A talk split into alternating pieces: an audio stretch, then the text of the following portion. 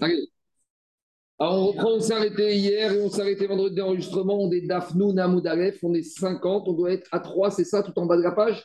En scroll, ça donne quoi? 50 à 3, on doit être tout en bas de la page. Donc on est resté avec la rencontre, les retrouvailles entre Rabbi Akiva et son beau-père, où Kalba Saboua, il a finalement pardonné, enfin annulé le vœu qui interdisait tous ses biens à sa fille. Et à partir de ce moment-là, ils ont quand même vécu dans l'opulence, Rabbi Akiva et son épouse, puisqu'ils ont touché les biens du beau-père. Mais la Gemara nous dit, puisqu'on a commencé à parler de la fortune de Rabbi... On a commencé à parler de la richesse de Rabbi Akiva, nous dit la Gemara, Minshit Mire Yata Rabbi Akiva. Ne crois pas que Rabbi Akiva s'est enrichi que grâce à son beau-père, il s'est enrichi de 6 sources différentes. Alors explique le Maharsha, pourquoi on nous dit ça maintenant?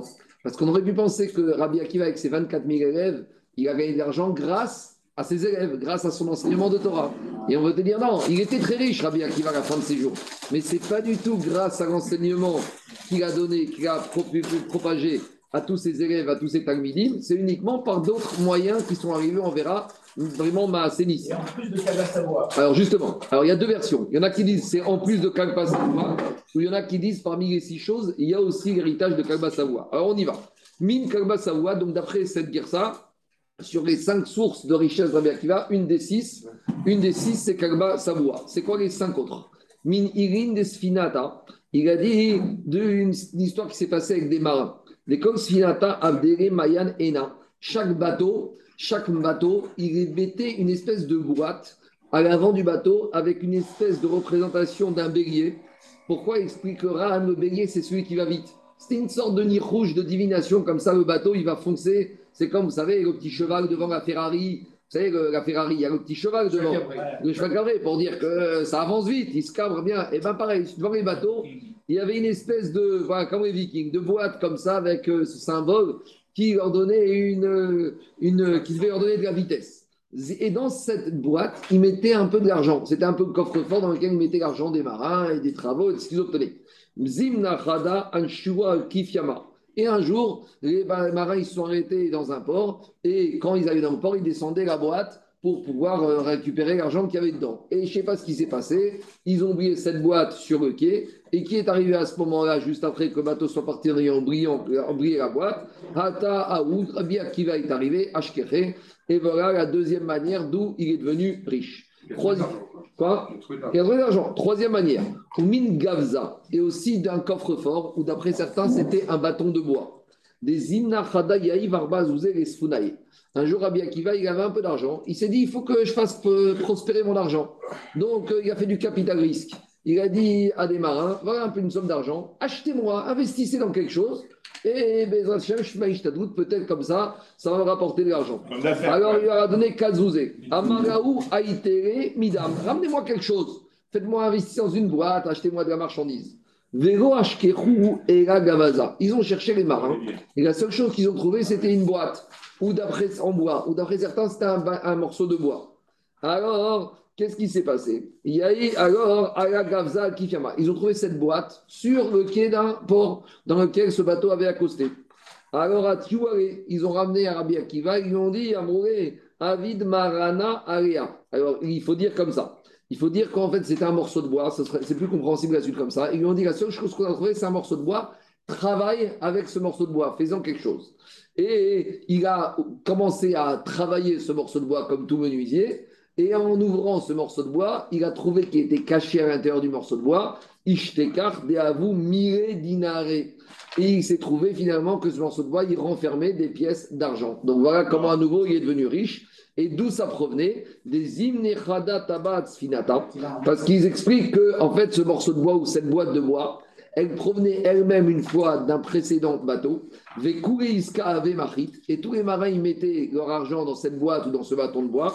Beaugouza. Et ce bateau, il a fait chavirer. Et vous savez, comme des fois, le bateau, il chavire. Et 3 mois après, sur une plage des Caraïbes ou des Maldives, on a trouvé une petite caisse qui arrive. Et on nous raconte au journal qu'il y a un touriste qui a trouvé cette caisse remplie d'argent. Alors ici, c'était Kirabotai, c'était Rabbi Akiva. Alors, il y en a qui disent comme ça. Je vais résumer après. Je vais faire un petit résumé.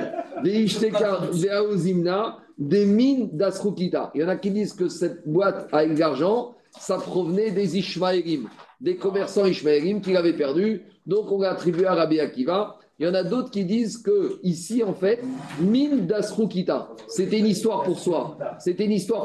Donc, d'après certains, l'histoire que Rabbi Akiva est devenu riche grâce à tout l'argent de son beau-père, c'est à part ces 6 histoires. Et parmi les 6 histoires, on rajoute l'histoire des mines d'Asrukita et on n'a pas de détails dessus. Donc, les mines d'Asrukita, c'est un endroit. C'était de l'argent qui prenait d'une ville qui s'appelait Sarukita. Est-ce que c'est un pays arabe? Est-ce que c'est une ville en Grèce où allaient les bateaux? Je ne sais pas. En tout cas, soit on dit qu'il y a eu 6 sources de richesse pour Rabbi Akiva avec son beau-père, et ça, on va dire que cette boîte, elle provient de là-bas, soit on va dire qu'il y a eu 6 sources de richesse à Kalba Saboua, et que cette boîte avec Min Sarukita, c'est encore une histoire pour soi. 4e histoire, ou Min Matronita. Il a récupéré de l'argent grâce à une femme de la noblesse romaine. Explique Ran et Rashi, qu'est-ce qui s'est passé? Un jour, la communauté juive avait besoin d'argent pour financer une école, une yeshiva. Et la communauté juive n'avait pas d'argent. Donc, ils ont été voir les banquiers. Bon, les banquiers, ils n'ont pas prêté. Donc, ils ont été voir cette matronitaine et lui ont dit, est-ce que tu peux nous prêter de l'argent? Alors, la matronitaine, elle a dit, Rabbi Akiva, très bien, je te prête, tu as des garants? Alors, qu'est-ce qu'il a dit Rabbi Akiva? Rabbi Akiva, il lui a dit, ouais, j'ai 2 garants en or. Ah ouais, quoi, tu as des assurances-vie, tu as des biens, tu as des immeubles Champs-Élysées? Non. Mais 2 garants, c'est qui? Akadosh Baruch Hu et la mère. Voilà, la mère et Akadosh Baruch Hu sont mes garants. Bon, la matronitaine, elle a eu la Emouna, et elle a prêté à Rabbi Akiva, à la communauté juive, avec une date de remboursement. Arrive l'échéance, nous dit Oran, et elle a été... Rabbi Akiva n'a pas pu arriver parce qu'il était malade, et bien sûr, il n'y avait pas d'argent à rembourser, ils n'ont pas récupéré l'argent pour rembourser le prêt en temps et en heure. Alors, cette matronitaine, elle a été au bord de mer, elle a dit comme ça, elle a dit à Kadosh Baruch Hu, moi j'ai eu confiance. Moi, j'ai eu confiance en toi. J'ai eu confiance que tes témoins, tu t'es porté garant pour la communauté juive, pour Rabbi Akiva. La mère s'est portée garante. Et maintenant, ils ne peuvent pas me rembourser. Donc, quand un créancier n'est pas payé par ses débiteurs, il va voir qui? Il va voir le garant. Voilà ce qu'elle a dit à Akadosh Baruch Hu. Je n'ai rien contre Rabbi Akiva que les juifs, mais j'ai le droit de récupérer mon dû. Alors, à Akadosh Baruch Hu, au même moment, il a fait que quoi? Que la fille du César à Rome, elle a pété un peu les plombs, elle a perdu la tête. Et un jour, elle est devenue un peu folle, elle a pris un coffre-fort de son père et elle l'a jeté à la mer. Et voilà qu'avec les courants, ce coffre-fort est arrivé au rivage, devant le rivage où s'est trouvée cette matronitaine romaine. Et donc, la Kadosh Baruch Hu lui a envoyé, elle a payé pour son prêt. Très bien, elle a pris son coffre-fort, elle a dit Kadosh Baruch Hu, merci, t'es solvable, il n'y a rien à dire. J'ai prêté, tu m'as garanti, voilà, t'es garant. Mais maintenant, quelques jours après, Rabbi Akiva, il a guéri. Et il a réussi à récupérer la somme, il va voir cette matronitaine. Il lui dit, voilà, je suis désolé, j'ai du retard, j'ai plus d'intérêt, j'étais malade, si et ça. La matronitaine lui dit, mais c'est pas grave, tu n'as pas besoin de payer. Quand je vois au garant, a déjà payé. Alors, Laurent nous dit que qu'est-ce qui s'est passé? Elle a pris l'argent et elle a donné tout ce qu'elle avait récupéré à Rabbi Akiva en lui disant, voilà, moi je veux juste récupérer mon argent, tout ce cadeau du ciel et de la mer. Eh bien, il te revient à toi. Et voilà comment Rabbi Akiva est devenu également riche. Je veux dire, toutes ces histoires, c'est que des miracles. Pour nous dire que quand quelqu'un doit avoir la bracha, ça peut arriver.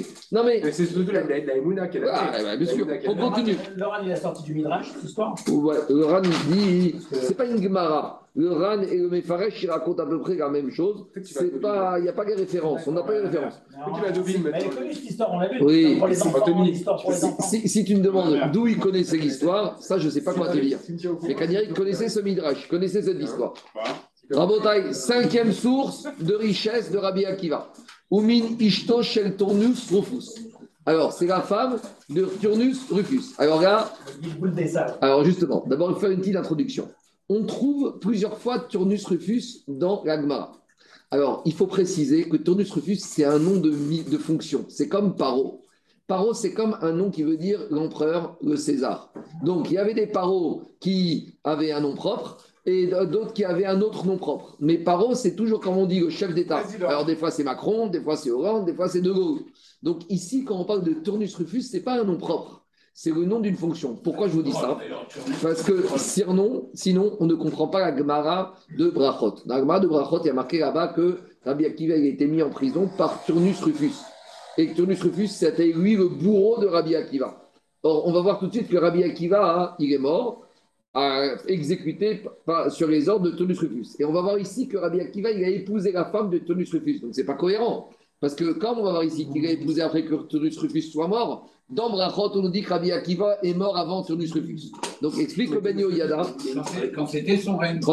Non, justement. Ben Yehoyada, il te dit, voilà, Turnus Rufus, c'est un nom, c'est un titre. Donc, c'est pas le même. Turnus, parce qu'il avait son tour de... Ah, son tour de garde. Rabbi Akiva, c'est marié avec la fille de... Je vais expliquer 30 secondes. Donc, qu'est-ce qui sort de là ? Je n'ai même pas commencé l'histoire. Je veux dire que Turnus Rufus, c'est le nom d'une fonction.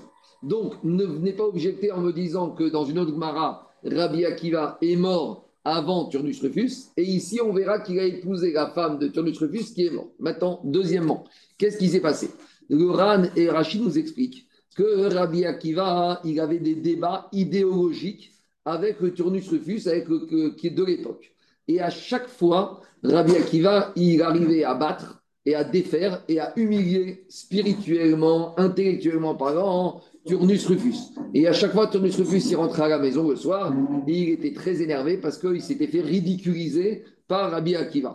Donc, un soir, il rentre à la maison et il voit sa femme voit que Turnus Rufus, il est très en colère. Alors, il lui dit, pourquoi tu es en colère ? Elle dit, j'en peux plus, il m'a encore ridiculisé au niveau intellectuel. Alors, elle lui a dit, sa femme, tu sais, toujours la même méthode. Le Dieu des Juifs, il y a une chose qu'il déteste, c'est la débauche. Alors, Rabbi Akiva, en ce moment, tout va bien pour lui, il arrive à tout défaire parce que son Dieu, il est avec lui.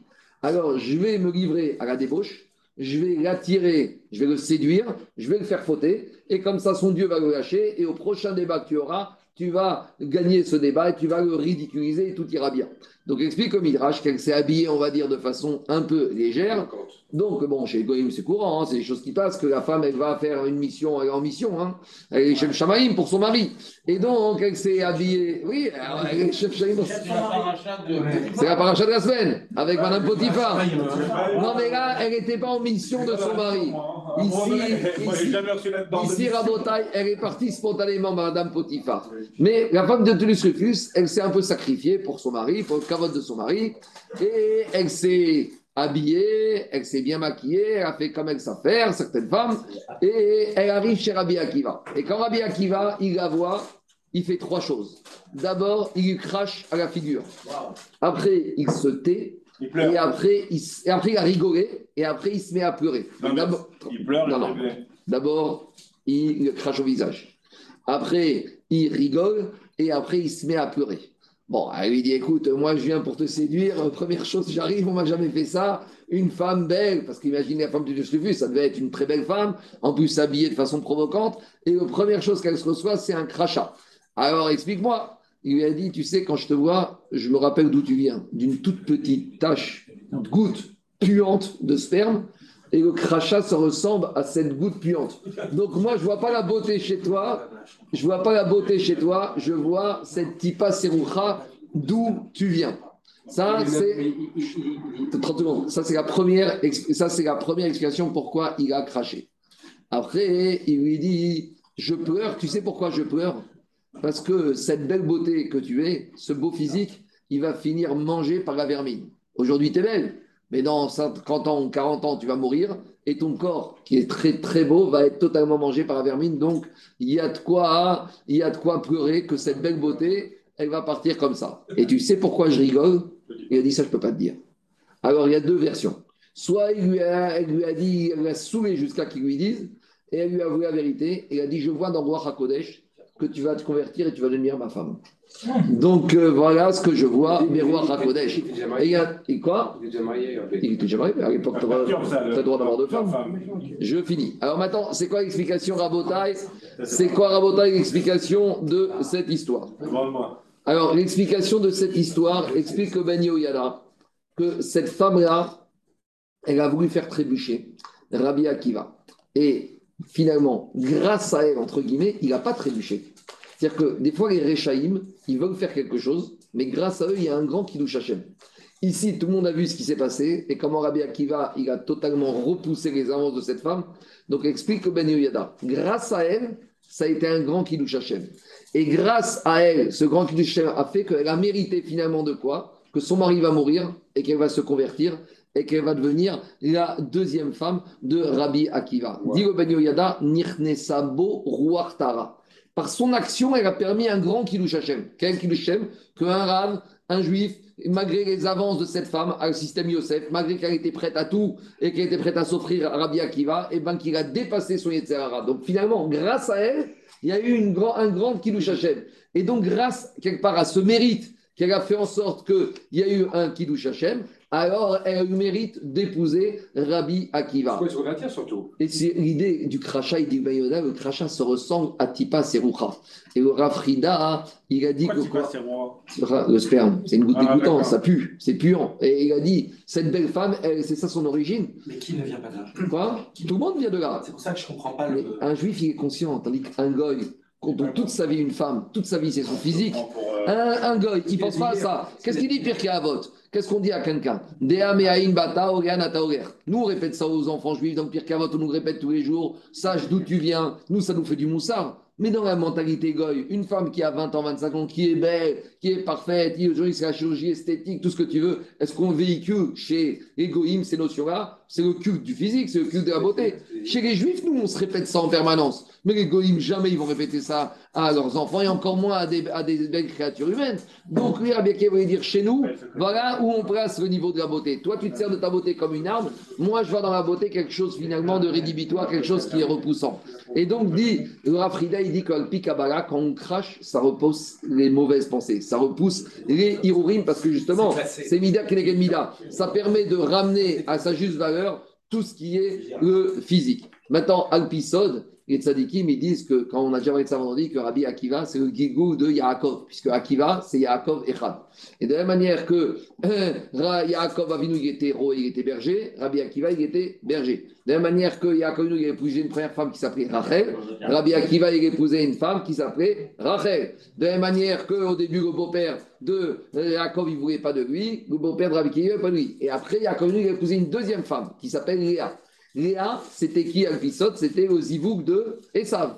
Turnus Rufus, c'est quoi ? Turnus Rufus, c'est Esav. Magnifique. Donc, de la même manière que Léa, elle a échappé au Zivouk avec Esav, de la même manière, la femme de Turnus Rufus, sa neshama, c'était le Gigouk de Léa, elle a échappé à qui ? Elle a échappé à Turnus Rufus à Rome et elle a été Mekadeshet avec Rabbi Akiva. Donc voilà pourquoi Rabbi Akiva, il devait finir comme Yaakov Avinu avec deux femmes et Rachel, l'origine. Et alors, Léa. Il y a 22 et 24.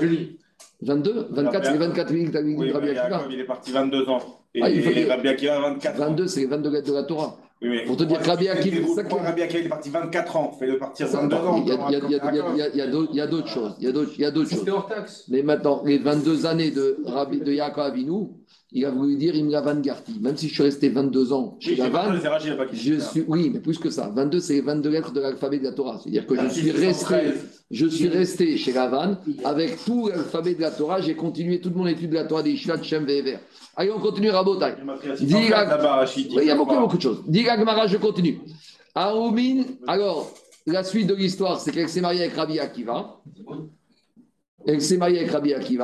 Et elle a hérité de son mari. Et finalement, c'est qui a hérité la fortune ?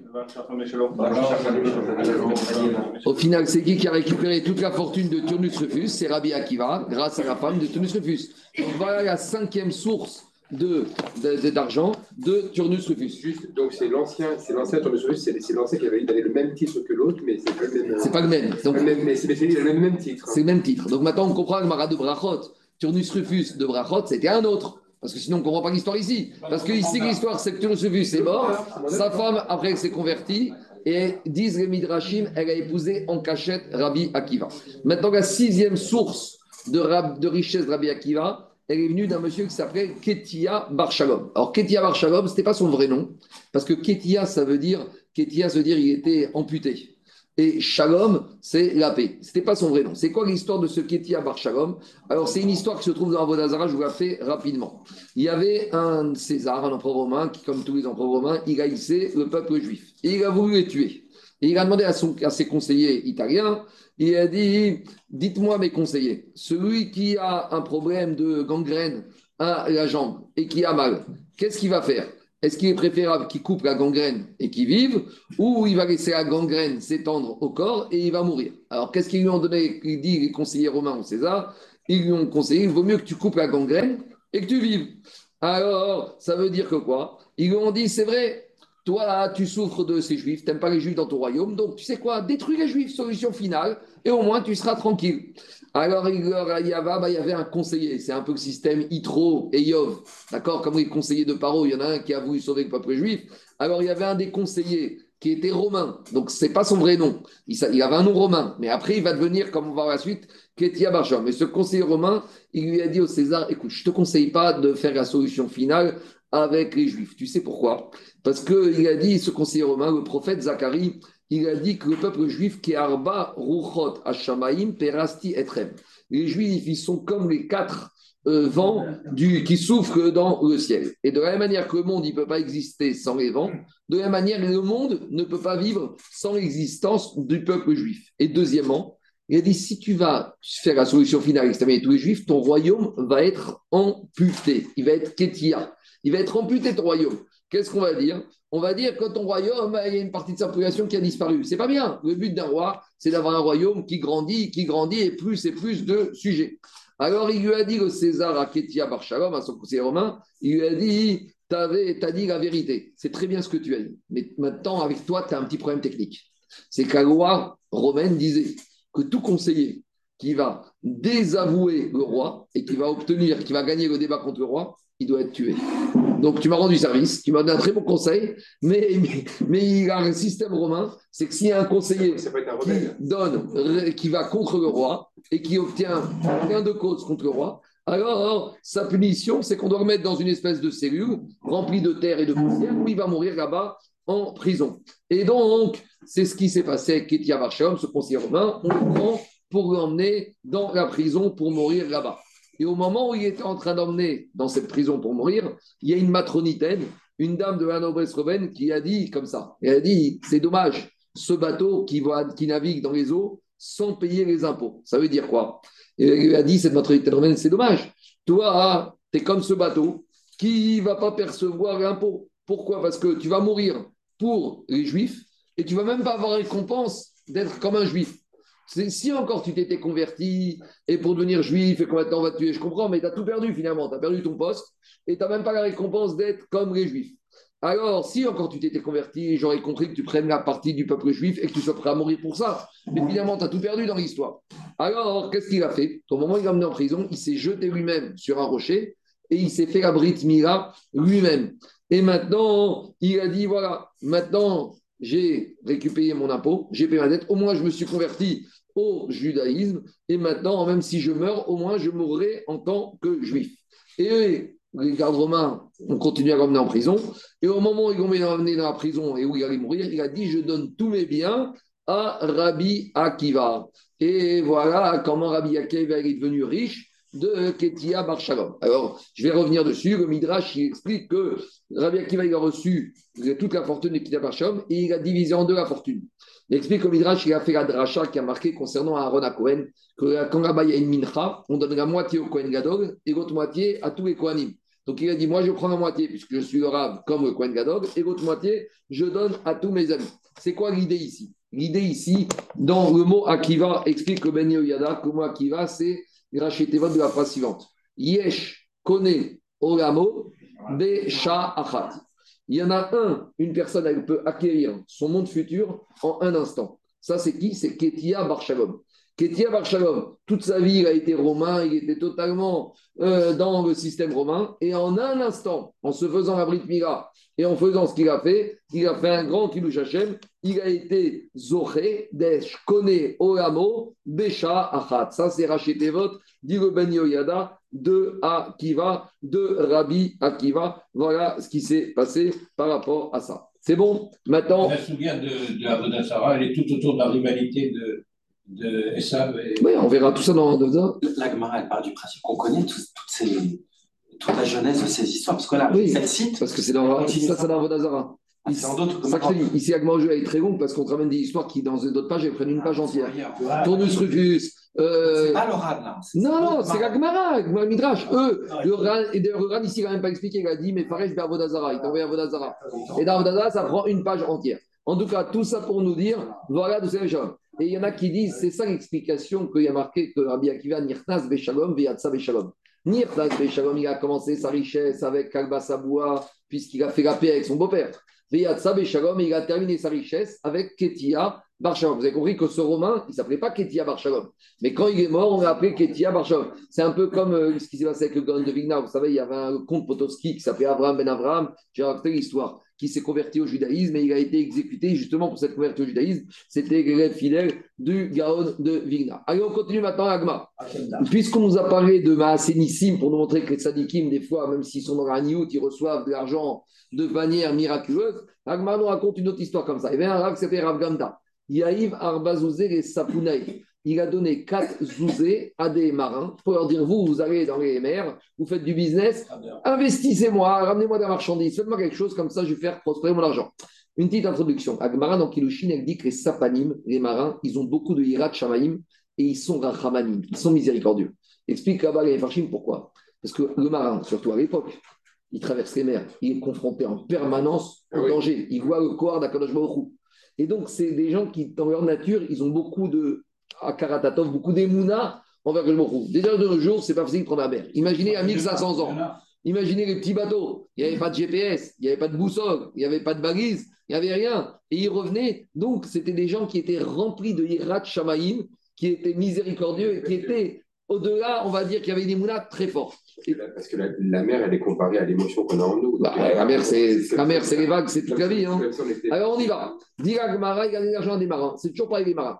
Gratouillé Béon Midam pour amener de la marchandise. Ils n'ont pas trouvé de marchandise. La seule marchandise qu'ils ont trouvée, c'était quoi? C'est un singe. Atioulé Béon Koufa. Ils ont ramené un singe. Alors, c'est très étonnant, parce qu'un singe, c'est bien pour les kouns, c'est bien dans les cirques. Et Rav Gamda, il n'est pas au cirque, il est à Midrash. Mais ils ont dit, la seule chose qu'on a trouvée, c'est le singe. Avant même qu'ils aient donné le singe à Rav Gamda, le singe qui était dans la main des marins, il a échappé à la main des marins, comme tout singe qui s'amuse, il a sauté et il est parti à creuser un petit endroit dans la terre. Donc les marins, ils ont été pour récupérer le singe et Khafrou Batré. Et en essayant de récupérer le singe, il voit qu'il a creusé par terre et il voit que sous l'endroit où il a creusé, il y a une espèce de boîte. Donc ils creusent encore un peu et ils ouvrent et qu'est-ce qu'ils trouvent? Ashkirua de Ravia Armagalaïta.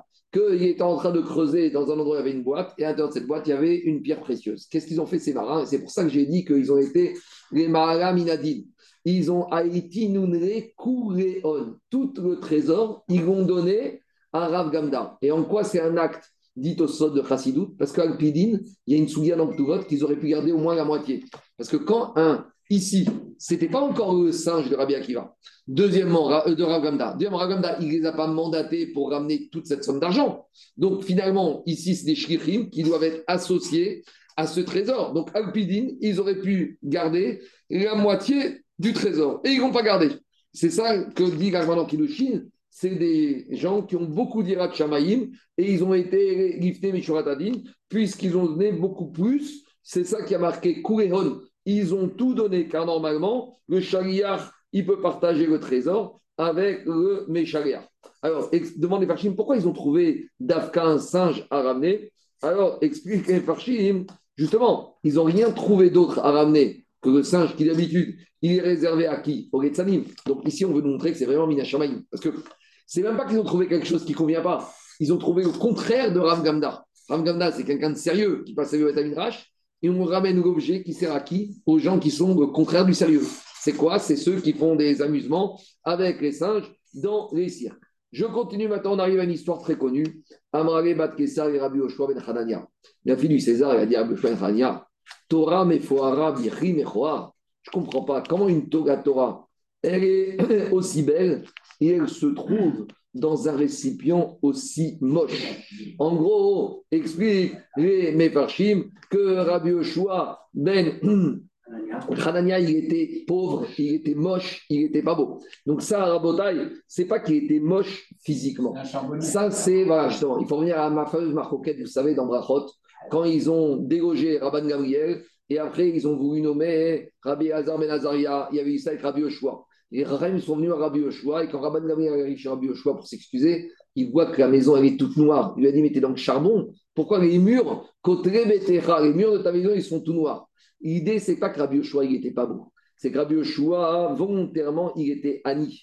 Volontairement, oui, il ne voulait pas profiter du Olamazé. Donc, l'idée de la fille du César est habituée de voir des gens qui sont bien habillés, qui sont bien coiffés, qui sont bien apprêtés. Et là, elle dit, je ne comprends pas, votre maître, le rave de la communauté juive, quand je le regarde, une maison sale, une maison pas propre, il est sale, il n'est pas apprêté. Ce n'est pas que c'était Annie au sens moche. Ici, c'était volontairement une volonté délibérée de montrer que lui, il n'attache aucune importance au Olamazé. Et la question de la fille du César, c'est de dire quelque part finalement, Rabbi Yoshua, c'est le grand rave, Kvod HaTorah nécessite que quoi? Nécessite qu'il y ait quand même un minimum de quoi? Un minimum de kavod. Et explique les Farshim comme Yoshua, il a compris que la Torah est comparée à l'eau. De la même manière que l'eau, ça vient de haut en bas, la source d'eau. De la même manière, celui qui veut recevoir la Torah, il faut être mashpil atzmo, il faut savoir se faire bas, il faut un peu se détacher de tous les plaisirs de ce monde. Si tu donnes trop d'importance, même si tu veux recevoir la Torah, tu ne vas pas recevoir. Ça, les goïms, ils ont beaucoup de difficultés à percevoir cela. Mais c'est pas connexion. Oui, mais les goïms vont te dire, même si tu veux étudier la Torah, et tu dis dans la richesse, dans le luxe, dans l'opulence, les goïms ne peuvent pas comprendre même ça. Les juifs. Bon, c'est ce que va dire Yves, même les juifs, mais ceux qui sont dans la Torah, ils sont convaincus de ça. Hein, la fille de César, il y en a qui disent, elle n'a pas voulu accuser, c'était pas méchant, c'était une question légitime. Rabbi Yehoshua, grand ami de Raham, il mérite qu'il y ait l'opulence. Il a dit, si quelque part il y a trop d'opulence, tu ne peux pas avoir beaucoup de Horma, tu peux avoir beaucoup de Torah. Donc c'est volontaire. Ce n'est pas que c'est une critique, c'est volontaire parce qu'elle dit, c'est une réalité que ça se passe comme ça. Alors, Amaré, Lamadé, Mibet, Avoucha, Bamamaniachin, Yaïd. Alors, il lui a dit, Rabbi Yoshua, la fille du César, il a dit, je ne crois pas. Ton père, il a des grandes bouteilles et des grands crus de vin. Alors, est-ce que tu peux m'expliquer dans quoi il stocke ces grands crus de vin? Alors, Amaré, Bébané, des Pachara, dans des tonneaux en argile. C'est toujours étonnant. Des fois, on te montre des hôtels magnifiques, etc., etc. Puis, quand tu descends dans la cave à vin, c'est sombre, des tonneaux en bois. On aurait pu penser, vous savez, chaque fois qu'ils sortent un téléphone, il y a le téléphone standard, puis ils sortent le téléphone à 10 millions d'euros tout en or pour émir du Qatar. Donc on aurait pu penser qu'il y a des tonneaux de vin qui doivent être faits en marbre, je ne sais pas, en or, en argent. Non, mais attends, les tonneaux de vin, c'est volontairement. Pas justement. Mais puis la lumière aussi. Justement, mais la question, il lui dit, je ne comprends pas. Le bon vin, normalement, si tu es chez ton père, ça devrait être conservé dans des beaux tonneaux en marbre, en or, en argent, des robinets, je ne sais pas moi, de marque italienne. Mais quand je vois les tonneaux, ce n'est pas cohérent avec la richesse. Alors, Rabbi Yehoshua a dit, ça, tu ne t'étonnes pas. Tu t'étonnes que la Torah, elle est dans un récipient qui n'est pas beau. Mais le bon vin, ça ne t'étonne pas que chez ton père, dans la cave à vin de ton père, ce ne soit pas des beaux tonneaux, il n'y ait pas d'or et d'argent. Amaré, Kouyalma, Bepachara, Veatoun, Bemahane, Bepachara. Il a dit, je ne comprends pas. Les caves à vin avec des tonneaux en argile, ça c'est bien pour les gens qui n'ont pas beaucoup de moyens. Mais vous, César, il n'est pas comme tout le monde, il a une richesse phénoménale, il doit avoir une cave à vin en marbre et avec le luxe et de l'or et de l'argent. Alors il a dit à Tuna Khitoun Bemane de Kaspadava, Azrat. Elle a entendu, elle a dit finalement, il a peut-être raison ce rabbin. Elle va voir son père. Elle a dit à son père, écoute, c'est pas de notre cavode qu'au palais royal et à cave à vin, ce soit avec des tonneaux en argile, tu vas t'équiper de tonneaux en or et en argent, et ce sera ton cavode de conserver tes grands crus de vin dedans. Et on sait ce qui s'est passé, Vessaré, et finalement c'est devenu du vinaigre. Alors, Amara, bon, ici l'histoire est différente, parce qu'ailleurs, il y a marqué là-bas que César il a dit à sa fille, mais qui t'a donné ces bons conseils et qui a fait dans ta Annie. Bon, en tout cas, ici, il dit Amara. Il lui a dit, Af Oraita Ken. Il lui a dit, la Torah, c'est pareil. La Torah, c'est comme l'eau. Si tu veux acquérir la Torah, il faut que ce soit de façon, que tu donnes dans des conditions modestes. S'il y a trop de richesse, il y a trop de luxe, alors ça ne passera pas. Alors, c'est ça qu'il lui a dit. Il lui a dit, maintenant, j'ai répondu à ta question. Alors, elle lui a continué, elle lui a demandé une autre question. Elle lui a dit, mais je ne comprends pas. Pourtant, dans la Gemara, des fois, on trouve traces de Talmid et Chaim qui étaient beaux.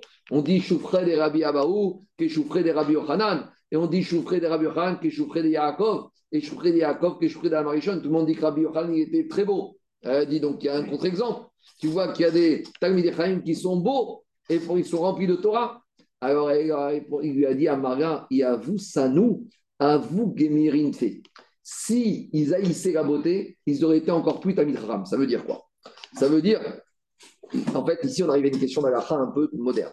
Est-ce que ça veut dire que pour devenir Tamid Chacham, il faut être moche? Donc, Nafka Mina, quelqu'un qui est beau, il va devoir devenir moche. Là, on arrive à la situation inverse de nos jours. Par exemple, quelqu'un qui a un Tamid Chacham qui a les dents droites, il va se mettre des gouttières pour avoir les dents tendues.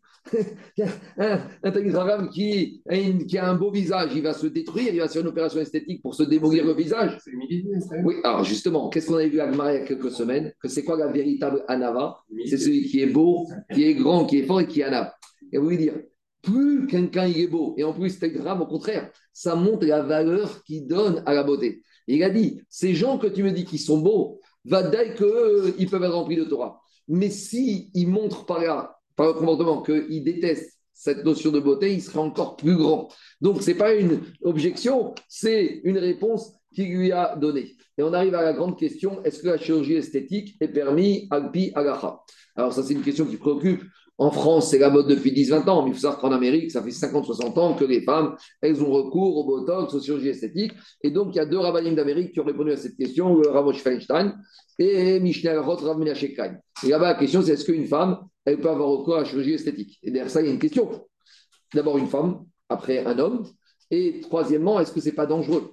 Alors, vadaï que si c'est une opération d'anesthésie générale, là, c'est une vraie question parce qu'on n'a pas le droit de se mettre en danger pour une question de physique. Mais Rav Moshe Feinstein et Rav Menache Kain, ils disent que s'il s'agit d'anesthésie locale, si c'est une jeune fille pour qu'elle se marie ou qu'elle soit plus présente aux yeux de son mari, Alpi Alacha, il n'y a aucun problème que c'est permis. Et d'où ils ont trouvé leur preuve, c'est qu'on voit qu'il y a une mara qui dit que le père, il doit tout faire pour marier sa fille. Et pour la marier, il doit bien l'habiller, il doit bien s'occuper d'elle, il doit tout faire. Donc, si ça fait partie aussi pour qu'elle se marie plus facilement, Alpi Alacha, il n'y a aucun problème. Et après, on arrive à la question, est-ce que c'est permis aussi pour les jeunes hommes? Moi, je sais que Rosenberg, il avait répondu à un jeune homme qui avait 21 ans, qui était un chidrim, qui était totalement dégarni, qui lui avait autorisé, anesthésie locale, à faire des implants de cheveux. Parce que si ça peut lui faciliter le chidour, à partir du moment où il n'y a pas de danger, parce qu'une anesthésie locale, il n'y a pas de danger, si ça peut faciliter. Mais bon, c'est sûr qu'à 45 ans, aller faire des opérations de chirurgie esthétique pour paraître... ou se teindre les cheveux ou des choses comme ça, c'est sûr que ça paraît un peu choquant. Mais quand c'est dans un cadre pour le mariage, Vadaï qu'il n'y a pas de problème. Alpi, Alacha, c'est comme ça qu'il tranche Rav Moshe Feinstein et Rav Menache Kain. On continue Rabotai. Haïd Atia et Kamé de Rav Youda de Nearda. Une fois, il y a une femme qui est venue voir Rav Youda de Nearda et elle lui a dit, il est Dina, j'ai un problème de Din Torah, un jugement, est-ce que tu peux me trancher ce jugement de Torah? Veitrayev min Dina. Et Rav Youda, il lui a dit, Alpidin Torah, tu es condamné à payer. Amrare et Shmuel Rabecha Achidanan. Alors elle lui a dit, dis-moi, ton maître, c'était Shmuel. Alors il y a deux manières de lire. Soit on dit Bitmiya. Est-ce que ton maître, c'était Shmuel?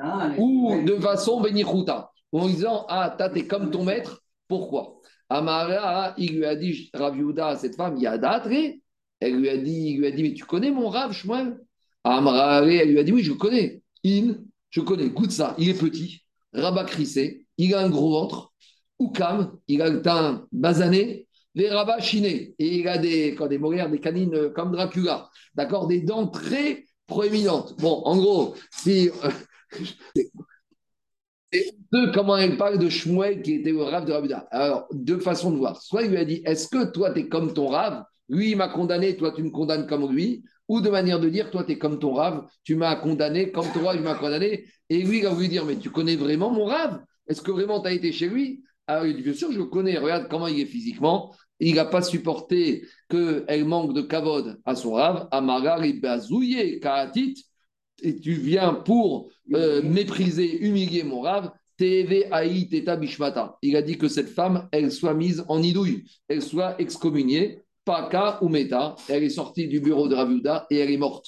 Ils disent, les Mefarshim, que même si un être humain n'est pas mis de kaven de se moquer d'un Tamid Chacham, eh ben, on lui tient quand même rigueur. D'habitude, on ne tient pas rigueur à quelqu'un qui fait du mal s'il n'avait pas la kavana de faire ça. Mais le Maharsha qui dit que vis-à-vis d'un Tamid Chacham, même si la personne n'est pas mis de kaven d'humilier le Tamid Chacham, eh ben, c'est déjà trop tard, eh ben, il est déjà puni. C'est la tchouva Tamarik. C'est ça qu'il a déjà une pulsion de mauvaise chose ou qu'il a fait que. Et ça, cette histoire, c'est la suite d'avant. Pour nous montrer que donner de l'importance à l'extérieur au physique, voilà où on en arrive. Le problème, c'est ça, c'est qu'il y a des gens qui ne finissent par donner de l'importance qu'au physique. Et même l'appréciation du Rav, c'est par rapport au physique. Et c'est la suite d'avant, puisque là, on a affaire à une femme juive. Mais avant, on était à une femme qui était la fille du César. Il lui a dit, c'est quoi cette Torah dans ce camp moche? Comment il décrit Shmuel? Maintenant, il y en a qui disent Vadaï que Shmuel était très bien physiquement. Mais l'image qu'elle avait, elle, du Talmid Raham, c'était, elle, dès que, vous savez, il y a des gens, ils ont des images Talmid Raham. Dès qu'ils vont voir un tout petit défaut, comme ils vont dire, ah ben voilà, ça y est, tu vois, c'est comme ça les religieux, voilà comment ils sont. Ils vont être plein d'indulgence pour des gens normaux, mais dès que ça Talmid Raham, qu'une fois, il peut avoir une petite tache, ou la barbe mal taillée, ou il est un peu débraillé, ah, regarde les religieux. Regardez, ça peut arriver pendant un moment, on a un peu grossi, on a un peu de ventre, ça peut arriver. Alors quand c'est quelqu'un de la rue, on est plein de miséricorde, mais dès que c'est religieux, regarde, c'est religieux, ils ne font pas attention à leur santé, ils mangent n'importe comment, ils sont gras, ils ne font pas de sport, ils ne bougent pas. Donc, c'était typiquement ici l'idée de cette femme-là. Allez, je continue. Après, dans la Mishnah, on revient à la Mishnah, avant de revenir à une autre histoire, Uma Mutar Bebetsa Turmita. Dans la Mishnah, on avait dit qu'une personne qui a fait le neder, qui ne doit pas manger des choses qui sont cuisinées dans la marmite, on a dit qu'ils ne pourront pas manger de la nourriture qui est mangeable avec du pain, mais ils peuvent manger tout ce qui est épais, qui n'est pas mangeable avec du pain. Mais après, on a dit, dans ce neder, de s'interdire ce qui est cuit dans la marmite, n'est pas compris l'interdiction de manger un œuf tourmita. Alors, un œuf tourmenté. Alors, c'est quoi cette histoire d'œuf tourmenté? On verra déjà la préparation et on verra, Rabotai, que c'est l'ancêtre de l'analyse biologique des virus et des maladies qui frappaient la personne. Vous allez voir comment ça se passait à l'époque. Et c'est ce qui a inspiré la mise au point de la capsule entéroscopique qu'on avale et qui fait le... Elle date d'il y a combien de temps, capsule? 10 ans, 20 ans? De 1990. D'accord, 30 ans. Et ici... Non, mais c'est un inventeur historique. Attends, on va faire la Gemara, ils vont comprendre de quoi tu parles. Dis la Gemara, Maï Betsa Tomita, Amar Shmuel, Avda de Avidra Chavé, il fait dinarim. D'abord, Shmuel, il te dit, n'oublions pas que Shmuel était médecin. Shmuel, il te dit, celui qui sait faire, qui sait préparer cet œuf Tomita, alors, deux manières de voir. Soit cet œuf Tomita, il a une valeur de 1000 zouz, soit c'est l'employé, le cuistot qui sait préparer cet œuf, eh ben, tu peux lui payer un salaire très important. Je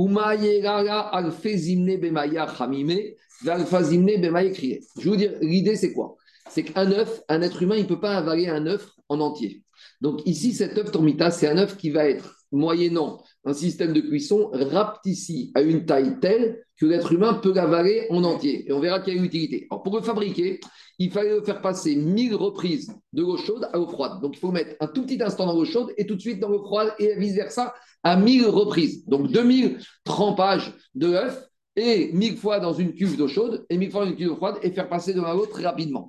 Et en faisant cela, à des mesaturta, on va le réduire de taille, qui est ridébalité. De cette manière, la personne va pouvoir l'avaler d'un seul coup. Et alors, veim itekiba. Si le monsieur il a un virus, il a une maladie dans son corps, alors l'œuf, quand il va rentrer dans le corps humain, il va avoir un effet de magnétisme. Il va attirer à lui le virus. Donc cet œuf, il va rentrer dans le corps humain. Et si la personne il a un virus, le virus va se coller comme une manette, comme un aimant à l'œuf. Et après, quand la personne il va expulser cet œuf, on va récupérer l'œuf avec le virus et on va pouvoir faire une analyse du virus. Et grâce à ça, on saura quel médicament il faut donner. Voilà la méthode. Voilà à quoi servait cet œuf. Kiri veimit kiba. Si maintenant il y a un virus dans le corps de l'être humain, sarir ala. Le virus va se coller à l'œuf. Des kadnafka, et quand la personne il va expulser l'œuf, veatia, yada asia, le médecin il va connaître maïsama mitbaere, quelle est la maladie, quelle est la source du virus, ou bemaï mitase, et quel médicament il faut donner. Donc maintenant on comprend ce qu'il a dit Charles, que maintenant de nos jours il donne des pilules à avaler, et que la pilule passe dans le corps humain, et après, ça permet de détecter un certain nombre de maladies. Donc, on voit que ce que... La pilule, il parle d'un tube. C'est quoi? C'est une petite boule. C'est une capsule vidéoscopique. Une capsule, il y a une membrane. Dans le brevet, il dit ça à rien. Bon, en tout cas, ça date d'il y a 30 ans, Charles. Voilà, ici, ça date d'il y a 1500 ans, la méthode pour le faire. On continue. Shmuel avabadik nafshe bekukra. Alors, Shmuel, quand lui, il était malade, il faisait ça. Alors, il y en a qui disent que Koukra, c'était cet œuf rapetissé. D'autres disent que Koukra, c'est Krouv, Kelarchel Krouv, c'est une feuille de chou. Ou d'autres disent que c'est un laxatif. Mais en tout gros, Shmuel, quand il était malade, il utilisait ce genre de remède, de telle sorte qu'il va expulser son virus et il saura quel médicament il doit prendre. Ademistarine inchebete. Aléa, c'est Aaron. Et vous comprenez que quand on avalise cette pilule, pendant quelques minutes, ça donne des souffrances terribles. Et quand sa famille voyait comment Shmuel il souffrait, alors sa femme, elle était tellement peinée pour son mari qu'elle s'arrachait les cheveux de voir son mari qui était dans cet état. Attends, Shmuel, il faisait pas ça pour s'amuser. C'était Yerida, c'était une souffrance momentanée pour permettre de trouver une solution et un médicament. C'est de la même manière, des fois, Barmina, on fait des traitements à des malades. Même s'ils souffrent à court terme, c'est pour les guérir à long terme. On continue. Tanata. Ayaose Bekrou Fassin, Lo Yachal Bivnot Sheva. Bivnot Sheva, Lo Yachal Bikavousin, de quoi on parle? Quand on arrivera à Souga Bamemetsia, on verra que la Torah a dit que quand un propriétaire terrien, il emploie des travailleurs dans les champs, au moment où le travailleur il travaille un produit dans le champ, il a le droit de manger de ce produit. C'est un avantage en nature qui fait partie des conditions de travail qu'un employé dans le champ. Par exemple, si vous employez quelqu'un qui va ramasser les pommes, il a le droit de manger des pommes. Ça, c'est marqué dans la Torah, il est marqué comme ça. Kitavo bekerem recha. Quand tu as quelqu'un qui va travailler dans la vigne de ton ami, il pourra manger des raisins, il pourra manger à satiété.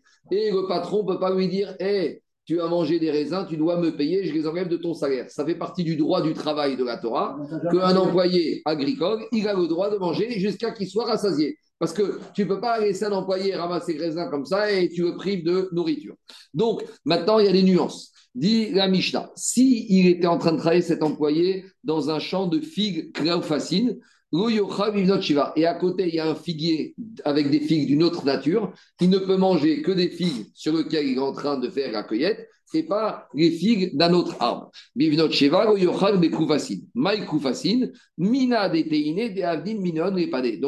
on a déjà parlé de ces figues qui bourraient, rappelez-vous, hier, vendredi avec Rabbi Yehoshua. Alors, Anthony, c'est quoi ces coups?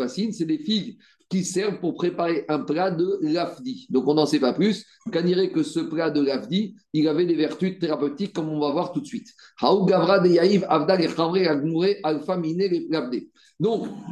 il y a un monsieur, il a payé une formation pour que son ami va le former à fabriquer 1000 plats de lafdi. Mais dans la formation, finalement, il n'a reçu que la formation pour fabriquer 800 plats. Il emmené en Dintora, il dit, moi dans ma formation, il y a marqué qu'on va m'apprendre à faire 1000 plats de l'Avdi. Il m'a formé que j'ai 800 plats.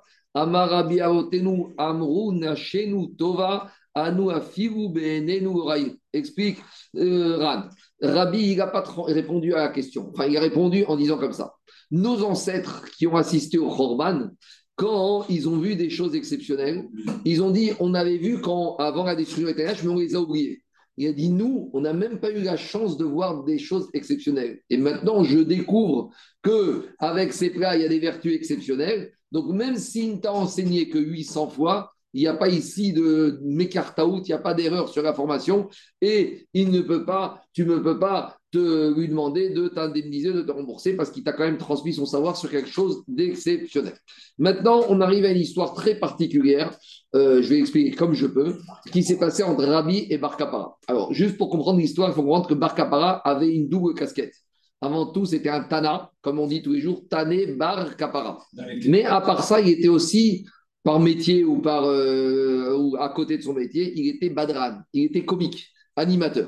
Donc lui, il allait dans les mariages pour réjouir Sratan Vekala. Donc, il faisait des pitreries, il racontait des blagues, il donnait, il faisait toutes sortes de choses qui étaient Mesamea Sratan Vekala. Et ici, pour comprendre la suite, Rabbi Akiva nous renvoie ici dans Giluyonachas un livre qui s'appelle Shvout Yaakov, qui nous explique le fond de la discussion qui va se passer ici. Depuis la destruction du Beit Hamikdash, est-ce qu'on a le droit de rire? Donc, il y a une discussion, est-ce qu'on a le droit de rire depuis que le temple a été détruit? Il y en a qui disent qu'il y a marqué dans le verset... Quoi ? Tu vas voir tout de suite. Az imare sechopinou.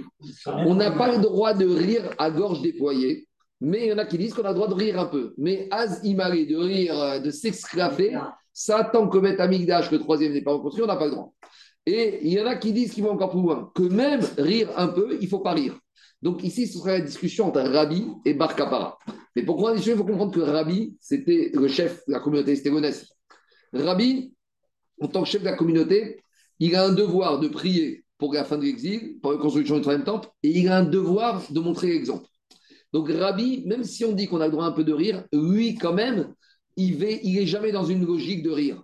Il est toujours dans une logique d'être angoissé, d'être triste, d'être tendu parce qu'il doit prier. Parce que quand on est tendu, quand on est triste, quand on est dans la souffrance, alors forcément la prière, elle est plus spontanée.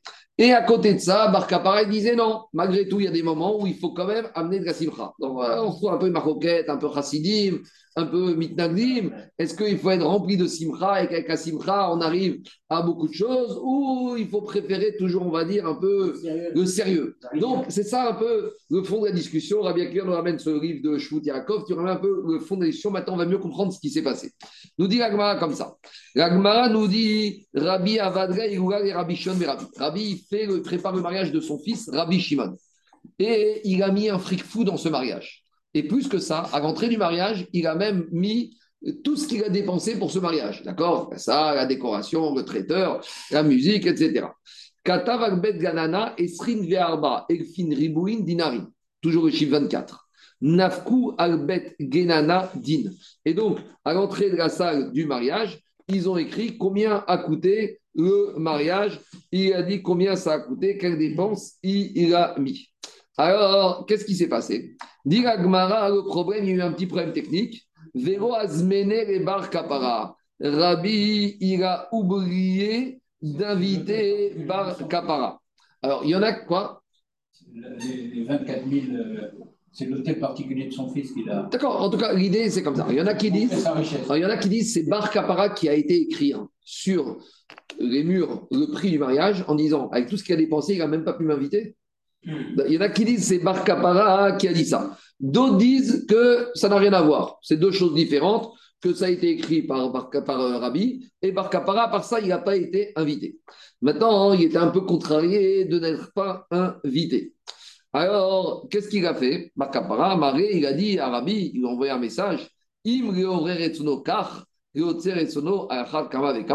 Si déjà, ceux qui transgressent la volonté d'Akadosh Baruch Hu, regarde la bracha qu'ils ont, tu ne m'invites pas, tu manques de respect, regarde Kabrakta, eh ben, je suis sûr maintenant que ceux qui vont faire la volonté d'Akadosh Baruch Hu, ils vont avoir pi, bracha et en quantité. Alors, Amar, qu'est-ce qui s'est passé ? Azmené. Bon, Rabbi a compris que Bar Kappara a été un peu vexé de n'être pas invité, donc il est invité. Donc une fois que maintenant il est invité, Amar il a dit comme ça. Donc maintenant Bar Kappara, il dit à Rabbi, si déjà tu fais la volonté d'Akadosh Baruch Hu dans ce monde, regarde les brachot que tu as eues, alors je te bénis, je suis sûr que dans le monde futur, tu vas recevoir une grande bracha. Donc on n'arrive pas tellement à Botaï à comprendre qu'est-ce qui se passe ici par rapport, c'est quoi cette phrase qu'il a dit Bar Kappara à Rabbi. Alors je vais juste donner l'explication qu'il donne de Maharsha. Il dit comme ça. Au début, il ne voulait pas Bar Kappara accuser Rabbi. Lui, sa kavana, c'est de dire que quoi ? Qu'il y a des tzadikim dans ce monde qui méritent les deux choukranot et qui méritent dans Olamazé et dans là-bas. Et on veut dire Rabbi, toi t'es grand, regarde. Tu as mérité la richesse et dans ce monde, et à part ça, tu es un grand tzaddik, tu mériteras l'Olam Haba. Et à côté de toi, il y a des tzaddikim qui ne sont offrés qu'un shulchan de Olam Haba. Mais eux, les Rechaim, au maximum, ils ne méritent qu'un shulchan dans ce monde-ci. Donc il n'a pas accusé Rabbi, il a voulu dire, toi regarde, si déjà ceux qui ne vont pas la volonté divine, ils sont offrés qu'un shulchan, alors ceux qui vont la volonté divine comme toi, tu auras et le shulchan de Olam Hazé, et le shulchan Baolam Abba. Ça, c'est ça qu'il a voulu dire. Et après, il avait peur de le faire venir parce qu'il le fasse rigoler. Alors, attends, on n'a pas fini. On est au tout début de l'histoire. Donc, maintenant, après, comme... Donc, ça, c'est dans un premier temps. Quand il a vu Bar Kappara, Rabbi n'a pas compris ce qu'il lui disait, il lui a expliqué. Il lui a dit, je ne t'ai pas mis de caverne de t'accuser. J'étais juste mis de caverne de dire, ceux qui feront volonté la Kalba dans ce monde comme toi, eh bien, ils auront aussi quoi ? Ils auront aussi la récompense dans le monde futur. Donc, ce n'est pas du tout une critique qu'il lui a dit, c'était une exclamation. Mais Rabbi, il a compris que Bar Kappara le critiquait, donc en attendant, il l'a invité. Maintenant, mais pourquoi 2 minutes, 30 secondes, mais il faut l'avance. Pourquoi on l'a suivi ? Non, ça rejoint ce que tu as dit, qu'Azorem Bedimam, Rimaïk Soro, Azimale Sropinul Shonenor. C'est Hopino. Oui. C'est Hopino Shonenurina. Oui, qu'est-ce que ça veut dire ? C'est A, c'est au moment où on est en futur. Donc là-bas, on rigolera. Et comme Azia Shamoshe. On continue. Dit Gagmara, Yoma de Mechayer Be Rabbi, Atia pour Anuta Gagmara. Rabbi, il ne pouvait pas rigoler. Les jours où Rabbi rigolait, il y avait la misère dans le monde. Il y avait le malheur dans le monde. Explique que Chita Bekovitzet, pourquoi? Parce qu'en tant que Nassi, dirigeant communautaire, il devait montrer l'exemple qu'on est triste à cause du Korban. Az Imare, comme il dit Charles. Il devait montrer que quand est-ce qu'on rigolera? Pas tout de suite, quand il y aura la délivrance. Donc, Rabbi avait un rôle pédagogique de leader qu'il devait donner l'exemple. Et même si les autres rigolaient, lui n'avait pas de rigoler. À tel point que quand il rigolait, il y avait les malheurs qui arrivaient dans le monde. Maintenant, il y a un problème avec Rabbi et Bar Kappara. Parce que Rabbi a été obligé d'inviter Bar Kappara contre son gré. Pourquoi? Parce que Bar Kappara, c'est un grand... Il aime faire amener la simcha. Et maintenant, Rabbi, en tant que dirigeant de la communauté, il ne peut pas se retrouver à rigoler. Donc, il dit à Bar Kappara, je t'invite, mais attention, tu te tiens à carreau. Je veux pas de pitrerie, je veux pas de blagues, je veux pas d'amusement. Il faut pas que je rigole, il faut que je reste sérieux. Amari Bar Kappara go tavdirhan, et si tu rigoles pas, deyaïv nalach arba'in gride grive chite. Je te donnerai 40 mesures de blé. Donc en gros, il lui a dit plus que ça. Non seulement à mon mariage de mon fils, tu vas pas faire le pitre, mais même toute l'année, tu vas arrêter de faire le pitre. Et tout ce que tu gagnes avec ton activité de pitre, et bien à la place, je vais te donner 40 mesures de blé. Tout le monde sait que Chita, c'est le blé, et 40, c'est les 40 jours où Moshe Rabbeinu il est monté dans la Torah. Donc, je vais te donner à la place, tu vas étudier la Torah, et tu vas arrêter de faire ça, parce qu'on ne peut pas continuer à rire. Il faut que ce soit maintenant sérieux. Amaré, d'accord. Irzemar de Chogiruya de Baïna Shakirna. Il a dit, c'est comme ça, tout ce que Rabbi m'a promis de prendre les 40 mesures de blé, je prendrai. Qu'est-ce qu'il a fait, Bar Kappara? Chakal dikouya Rabba. Il a pris un grand panier en osier. Le premier panier en osier, il y a des trous. Donc, pour récupérer le blé, ça ne va pas. Donc, qu'est-ce qu'il a fait? Hafié Koufra. C'est le système comme avec Moshe Rabbeinu. Il l'a enduit avec du gâche chaud, de telle sorte que maintenant, il ne va pas fuir le panier. Mais où il a mis ce panier? Vesarfé agréché. Il a mis ce panier sur sa tête. Et il arrive au mariage avec le panier sur la tête. Donc vous imaginez quand il débarque au mariage avec le panier sur la tête, tout le monde se met à rigoler. Et le premier qui se met à rire, il voit Bar Kappara. N'oublions pas qu'à part ça, Bar Kappara, c'est un Tana, hein, Tané Bar Kappara. Mais il débarque au mariage, mais c'est le but, parce qu'il faut admettre sa mère Khatam Nekala. Alors vous savez, vous n'avez pas vu des fois chez les Chassidim à Pourim, il y en a toujours un qui vient avec le Shtraïma ou blanc. C'est ce qu'on appelle le Badran de Pourim. À Pourim, chez les Chassidim, il y a le Tish. Et il y a toujours un comique qui vient que je trahis le blanc, qui raconte des blagues pour pourrir. Alors, et plus que ça, il arrive et il dit à Rabbi, eh ben, je suis venu récupérer les 40 mesures de blé que tu me dois. Donc ici, il renverse tout. Parce que à quelles conditions il devait recevoir les mesures de blé s'il ne faisait pas rire? Mais maintenant, il fait rire et en plus, il demande son dû. Rabbi. Et là, c'est trop tard, Rabbi a rigolé. Je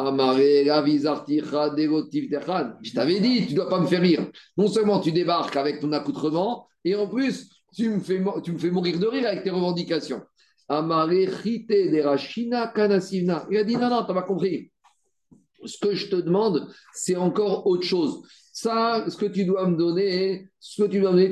Moi, je suis venu t'emprunter une somme d'argent. Donc, en tout cas, on va de cette première histoire que Bar Kappara, il a fait rire Rabbi. Donc, à nouveau rabotaille. On retrouve toujours cette marcoquette. Est-ce que Bar Kappara, il dit à Rabbi, il faut un peu être Mesameh Hatan Vekara. Même si tu es le Nassi, on doit rigoler un peu. On doit rire un peu. Même s'il avait 40 mesures de blé, il vient quand même le faire rire. Deuxième histoire. Alors, deuxième histoire. Diagmara, Amare, Bar Kappara et Barthé des Rabbi. Bar Kappara, il a dit à la fille de Rabbi, les Mahar, demain, tu sais quoi, je vais venir au mariage de ton frère. Chatina Hamra Berikuda de Avour, Obekirkane Demir. Ton père, il va me donner à boire et il va danser devant moi, ton père. Donc il dit que Rabbi, il va danser devant Bar Kappara et ta mère, elle va chanter. Bon, il y en a qui disent c'est l'inverse. Après, il y en a qui disent comment il peut écouter la voix d'une femme, etc., etc. Mais en tout cas, l'idée, c'est voilà ce qui sort à la fille de Rabbi. Donc Kaniri qui a voulu même détendre l'atmosphère avec la fille de Rabbi. On continue. Ben Elasha Khatne de Rabbi Ava. Maintenant, Rabbi, à part ça, il avait un gendre. Justement le mari de cette fille, qui s'appelait Ben Elasha, qui était très riche, et Azmene le Beoula de Rabbi Shimon be Rabbi. Et donc, maintenant, Rabbi, il a invité son gendre au mariage de son fils, donc au mariage du beau-frère. Maintenant, il faut comprendre que... Qu'est-ce qui se passe ici? Pourquoi Bar Kappara, il a fait rire la fille de Rabbi? Parce qu'il veut lui dire, même si ta fille, même si ton mari est milliardaire, on veut te montrer l'importance de l'éducation, c'est pas l'argent. Moi, je m'en fous de l'argent. Même maintenant, ton mari, il est très riche, mais il faut que tu comprennes que ce qui compte avant tout, c'est la Torah. Maintenant, la Gemara dans Shabbat, elle dit que Rabbi, Ayam Mechabed Ashirim. Rabbi, il donnait beaucoup de kavod aux gens riches. Alors, cette Gemara, elle a fait beaucoup d'encre. Une des explications qu'on avait données, c'est la suivante. Vous savez pourquoi Rabbi, il honorait les gens riches? Pas parce qu'il appréciait la richesse. Parce que Rabbi, il était lui-même très riche. Et il se disait comme ça. Rabbi, il ne voulait pas qu'on l'honore à cause de sa Torah. Donc, il dit, si j'honorais les gens riches, les gens, ils vont m'honorer pas pour ma Torah, ils vont m'honorer pour ma richesse. Donc, il était tellement un ave, il ne voulait pas profiter de sa Torah pour être honoré grâce à sa Torah. Donc, il dit comme ça. Rabbi, il a deux possibilités. Et c'est le rave, et il a beaucoup d'argent. Et lui, il ne veut pas qu'on l'honore à cause de sa Torah, parce qu'il était un ave. Donc, c'est quoi la solution? Il se dit, je vais me mettre à honorer tous les gens riches, même ceux qui n'ont aucun savoir en Torah. Comme ça, maintenant, ce sera un principe dans la ville, que quand quelqu'un a de la richesse, on l'honore. Donc, quand les gens ils vont se lever, ils vont me faire du kavod à moi, ce ne sera pas parce que je suis Rabbi. Ce sera parce que j'ai beaucoup d'argent. En tout cas, tout ça pour dire que Rabbi, il invite son gendre, qui est très riche, au mariage. À marier Bar Kappara et Rabbi. Et maintenant, on est au mariage, et Bar Kappara, il prend le micro, et il commence à faire ses blagues. Première blague, mais vous allez voir c'est quoi les blagues. Il lui dit à Rabbi, « Mai Toeva ». C'est quoi le mot « Toeva » ? « Toeva » dans la Torah, on traduit « abomination ». On parle de « Toeva » quand on parle de rapport homosexuel. La Torah dit l'homosexualité, c'est « Toeva » une abomination. Maintenant, Olivier, c'est quoi l'étymologie du mot Toeva ? Dans la Torah, chaque mot, il a un sens. Il lui dit Toeva. Rabbi, il essaye de donner beaucoup de réponses sur l'explication du mot Toeva, et à chaque fois, Bar Kappara lui dit c'est pas ça. Amaré Parchéat. Alors, Bar Kappara dit Rabbi, tu veux que je t'explique ce que veut dire le mot Toeva ? Amaré, il lui a dit si tu... Non, Rabbi a dit à Bar Kappara, alors explique-moi, c'est quoi ton explication ? Amaré, il lui a dit si tu veux, il y a d'abord un préambule. Titi des Vitry, il faut que ta femme, elle vienne, et tire Mérinatra, qu'elle me serve un bon verre de vin, une bonne bouteille, et après, je te répondrai. Il faut mettre de l'essence. Très bien. Atat, la femme de Rabbi, elle vient. Ramiare, elle lui a versé une bonne bouteille, un bon verre de vin. Amaré, Rabbi, après, il dit, Bar Kappara, Rabbi, ça ne suffit pas. Koum, rekodgar de l'idéimara. Fais une petite danse devant moi, réjouir Khatan Vekala, et après, je te réponds à la question.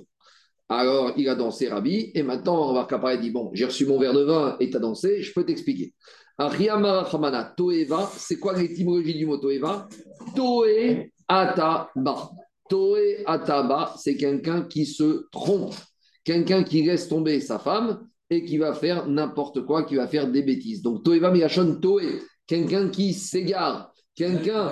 Alors, de déviation. Alors, Rashi, il dit comme déviation. Ça. Le Ran, il dit autre chose. Toeva, on ne trouve pas dans l'adultère. Toeva, on le trouve dans l'homosexualité. Ouais. Donc, il dit le Ran, c'est quoi ? L'homme qui laisse tomber une relation normale avec une femme et qui va avoir un rapport avec un homme qui est Toé. Il faut être dans la bêtise. Il faut être totalement dans l'erreur pour aller se livrer à des rapports homosexuels. Déviation, dans le terme, il y a se tromper de route. Déviation. Ah, déviation. Allez, on continue à Botaï. Pourquoi ? Parce que le Torah, normalement, c'est avec un taf, pas avec un taf. Le Torah, c'est avec un taf dans le Torah. Je sais. Ah, se tromper. Ah, se tromper. Normalement, non. Oui, j'attends. On continue à Botaï. Ah, le Torah avec un tête ? Non, avec un tête. Taout, c'est avec un tête. On continue à Botaï. Après, c'est pas fini l'histoire. Rekissa Harina. Après, on amène un deuxième verre. Amaré Maï Tevel. Il y a marqué dans les rapports zoophilie Tevel. Tevel, il y a marqué quand un homme il va avec un animal ou une femme avec un animal, il y a marqué c'est Tevel. Que veut dire le mot Tevel ? Alors, ça, c'est la question de Bar Kappara. Pourquoi Bar Kappara ne parle que des définitions de mots à connotation sexuelle ? Parce que Bar Kappara, il sait que dans les mariages, il y a toujours beaucoup de légèreté. Donc, c'est un moment où, au contraire, il faut renforcer la Gdoucha. Nous, ici, Bar Kappara, ce n'est pas que c'est un comique au sens léger. Au contraire, c'est un comique qui amène à la Khumra et à la Gdoucha. Alors, il dit, que veut dire le mot Tevel ? Alors, il a dit Amaré, Kianyanya, Kalma. Il dit Rabbi, tu veux que je te réponde ? Il faut recommencer le même processus que tout à l'heure. Que ta femme, elle vienne, qu'elle m'amène le bon verre de vin et que tu te mettes à danser. Amaré, Ividri de Omerach, Avan. Donc, il lui a fait la même chose. Amaré, Tevel ou Tevarin. Yeshba, Mishania, Hadabia, Minkorehon, Biot. Tevel, Migashon, Tevarin. Tevarin, c'est des épices mélangées. Comment cet homme-là ou cette femme-là, ils ont laissé un rapport avec un être humain pour aller se mélanger leur zéra avec la semence d'animal. Donc Tevel, c'est les épices. Les épices, ça s'est mélangé. De la même manière, Tevel, c'est-à-dire qu'on a mélangé maintenant un sperme humain avec une semence de cheval ou vice-versa. Donc voilà l'expression du mot Tevel. C'est pas pour rien que c'est quoi l'antidote ? Il y a marqué Baratilo Torah Tevalin. L'antidote à la débauche, c'est la Torah. Parce que la débauche, ça s'appelle Tevalin, les épices. Et la Torah aussi, ça s'appelle les épices. Donc c'est toujours Zé Réomadze Asa Elohim. Et ça, c'était censé en fait être des blagues rigolotes ? Oui. C'est les blagues système Bar Kappara. Ah oui. Et comme il dit. C'est quand même glauque de pendant le mariage, j'ai parlé de ça. Ah oui, mais il renforce parce qu'il a senti qu'il y avait de la légèreté, donc il a renforcé les femmes, elles arrivent bien habillées, les gens ils regardent, etc. C'est paradoxal, on rentre dans des sujets qui sont. Et c'est la doucha, c'est la Torah. Si pour la doucha, ça ne dérange pas, il faut expliquer les choses. On continue. Diragmat, c'est pas fini. Amaré ou Maïzima. Après, Rabotai. Après, on parle de quoi ? On parle de Zima dans la Torah. Rabotai. Quand on parle de débauche, quand on parle de harayot, la Torah appelle ça Zima. Alors il a dit, qu'est-ce que ça veut dire Zima ? Amaré, évite qu'il n'y en a qu'à demain. Bon, toujours pareil, il faut que tu me ramènes une bonne bouteille, il faut que tu danses, et je te répondrai. Avad ve Amara Zima, c'est la contraction de Zo Maï. C'est quoi Zima ? C'est un homme, c'est une femme qui va avec beaucoup d'hommes, et quand elle accouche d'un enfant, on va dire, mais c'est qui le père ? Zo, celui-là, Maï. C'est qui ? Zima, c'est Zo, une femme qui a fait des bêtises avec plusieurs hommes. Elle accouche d'un bébé, on va dire Zo, celui-là, Maï, d'où il sort. Donc, ça, c'est la troisième blague. Maintenant, il y en a un qui est choqué, Olivier, c'est Ben Elasha, le gendre riche de Rabbi. Il a dit, j'en peux plus, de voir mon beau-père ridiculisé. Zo, dit Agmara. C'était l'élève de Rabbi ? C'était un condisciple. C'est pas perçu comme un rave. C'est pas comme son élève, c'est Tané Bar Kappara, c'est un Tana.